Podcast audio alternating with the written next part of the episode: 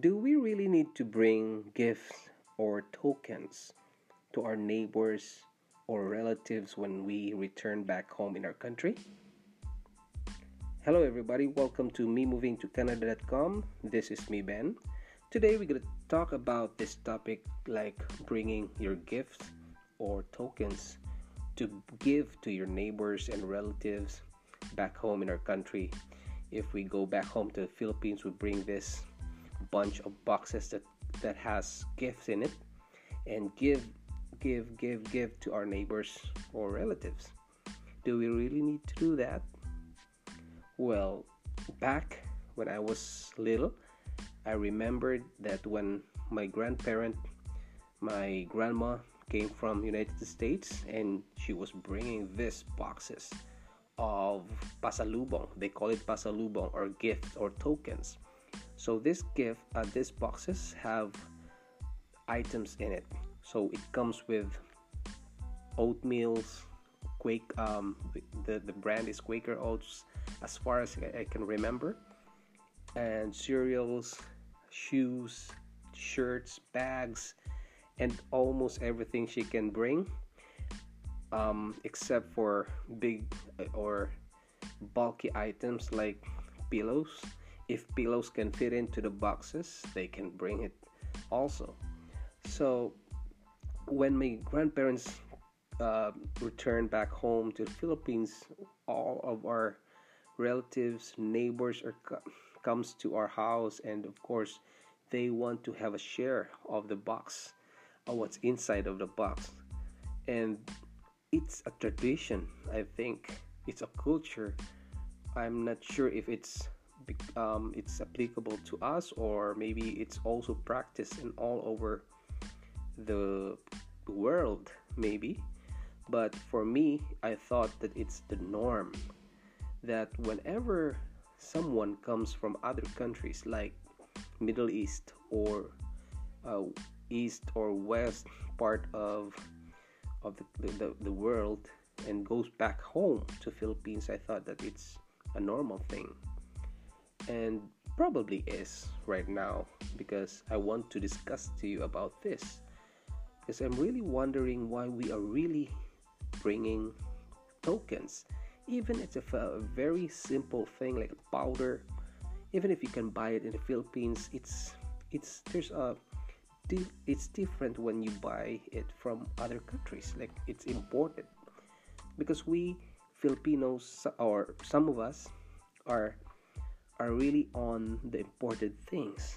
We are looking for those brands like Adidas, Nike, made in Canada, made in USA, and we are not patronizing our own products. I'm not sure, but maybe 80% of us are looking for those brands, and we are not patronizing those local brands in Philippines. But you see, when we return if we are like visiting from other countries, like having a tour, like in Singapore, for example, it's just 3 hours from Philippines, and when you go there and have a tour, and when you come back home in the Philippines, and you have to bring the pasalubong, the gift, the token, and it's already normal for us. And if you don't give, like even a coffee or something, like a very small token candy, and those neighbors will feel bad about you. So the good thing about bringing those tokens is that you feel good, and your neighbors feel good, and everybody's it's mutual for everybody. But do you really need to bring that gift or pasalubong? Maybe it's practiced somewhere in other countries, but maybe they're just not those products that are very you can buy it from the local stores, or it's probably some countries are practicing that, but they are just bringing other things like wine, or maybe they're bringing cheese. Yeah. So if you're listening and you're not Filipino, maybe you can write a comment down on the comment section below, and maybe you can share your thoughts about bringing those tokens for your neighbors, your relatives, your friends, and maybe we can have the insights on how it works in your country. So I asked my sister and my niece, and I told them that I'm going back home for a vacation next year, and they said, well, yes, you can come back home, but make sure, that's emphasized, make sure that you have to allot gift or tokens to neighbors and relatives. Well, I thought that, yeah, it was that my grandma was 1980s or something, and until now it's already 2018, and you know, I'm still doing that, and it's my turn to do that. Okay, so I told them, all right, how much should I bring and what should I bring? And my niece said, well, maybe you can just buy $5 shirts there, and if you come back to the Philippines and somebody asks for a gift from you, you can just give $100 pesos. Well, I thought that would be good. So from now on, I'm gonna prepare not $5 but $3, and since I'm gonna also give 100 pesos, I'm gonna give them maybe 150 pesos. That's about $3 also. So I have a budget of $6 for each person there, because you don't know who's gonna go to your and visit your place, and you know, when somebody visits your place, it's kind of tradition or culture to us that we have to give them something, even a bar of chocolate. So I'm planning to bring or buy chocolate bars, maybe in duty frees, or maybe I can buy it here in Walmart, and I'll put it in a box, and then I'll bring it to the Philippines. This way we can maybe save money, or instead of giving them money like 500 pesos and they will just, you know, buy it somewhere that that is not important. So some people, when you give them money, they will just buy alcohol or anything, cigarettes, and it's not healthy for them, right? Because you know, these people have no control of alcohol and cigarettes. They just consume everything that you give them, right? So my budget will be $6, and for my sisters, my brother, maybe it will be more, because you know, they are my direct relatives. So my direct relatives will have more budget. Maybe you can give them perfume or something like a shirt, and that's already good.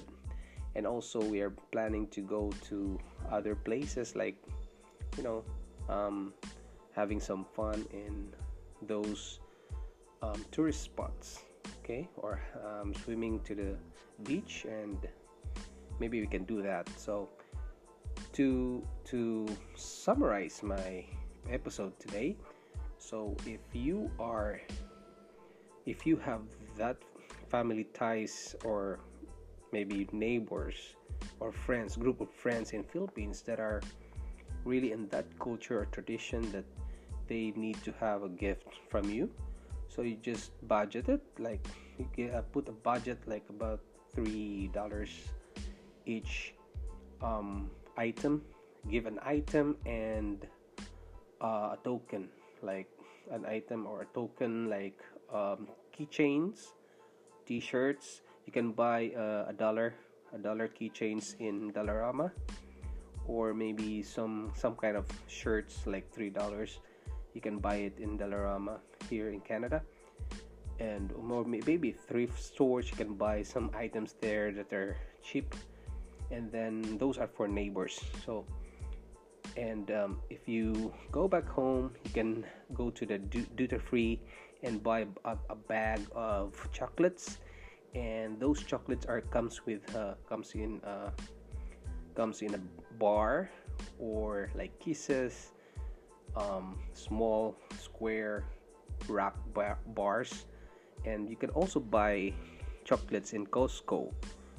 If you're a member of Costco, you can go there and buy those chocolates, and then you can wrap it or something and prepare it for this neighbor, or this friend. You can prepare that, okay? And don't buy them perfume, because it's expensive. It's about $20, $15 to $20. That's expensive. So just give them a little bit of token, because that's your hard-earned money, right? And it's you did not just pick it up on the roads. You worked for it, okay? So don't waste that. Just give them a little bit of token, and a little bit of chat and welcome party. Like you cook pancit. Pancit is a noodle that you put chicken, vegetables in it, and so have them eat snack on your home, and then talk everything, and chat with them, and cope up with their activities, and invite some friends, or maybe if they are bringing other friends as well, you can let them in and serve them like coffee or drinks, okay? And then just give them those tokens, gifts, when you reach back home in the Philippines. And so that's my tip for those who are thinking about giving gifts and tokens. And that's a culture, that's a tradition for us, and maybe it's applicable to you or not. Well, if it's not, that's okay. It's just like helping someone, or maybe giving someone that you want them to taste what you have tasted in the other countries like Canada. Because like maple syrup, you bring in maple syrup to our country, Philippines, they will really appreciate it, because they haven't had this maple syrup before. Okay, so maybe that's a good idea to bring maple syrup. You can buy the bottles, small bottles there in Walmart, I think. You can buy that, or some other places or stores in Canada. You can buy those ones that are in the bottles, and also you can buy lollipops with a maple shape lollipops, and it is made up of maple syrup. Okay, you can also buy that. So that's it. I hope you learned something from this episode, and if you want to be a member of MM2C, you just go to www.memovingtocanada.com, and if you want to see the live videos and photos of Canada, and just right now I had uploaded my trip to Moncton, New Brunswick, where I share live videos of my road tour there. You can see the roads of New Brunswick, and the skies of New Brunswick is really good. It's very beautiful, awesome view, and you can see that on facebook.com/memovingtocanada, or you can search on the search bar on Facebook. just type in @ MM2C, and then it's gonna appear a logo that is color orange and that says MM2C. All right, so you can look those videos there and watch those videos and look at the photos. And then if you want to be a member, just go to the www.memovingtocanada.com/register, and you can register there for free. All right, and read some blogs that I made there. Okay, and thank you very much for listening to this podcast. I hope someday we're gonna see you soon in our meetups here in Toronto. And I'm having some I always organize almost every year of this big event that is a meetup for all memovingtocanada.com readers, or maybe some friends that I had emailed and chat in the online. And then let's introduce ourselves, and I want to connect each and every one, or immigrants, newcomers. I want to connect to other people who are already experienced in Canada. All right, guys, thank you very much for listening. See you later. Bye.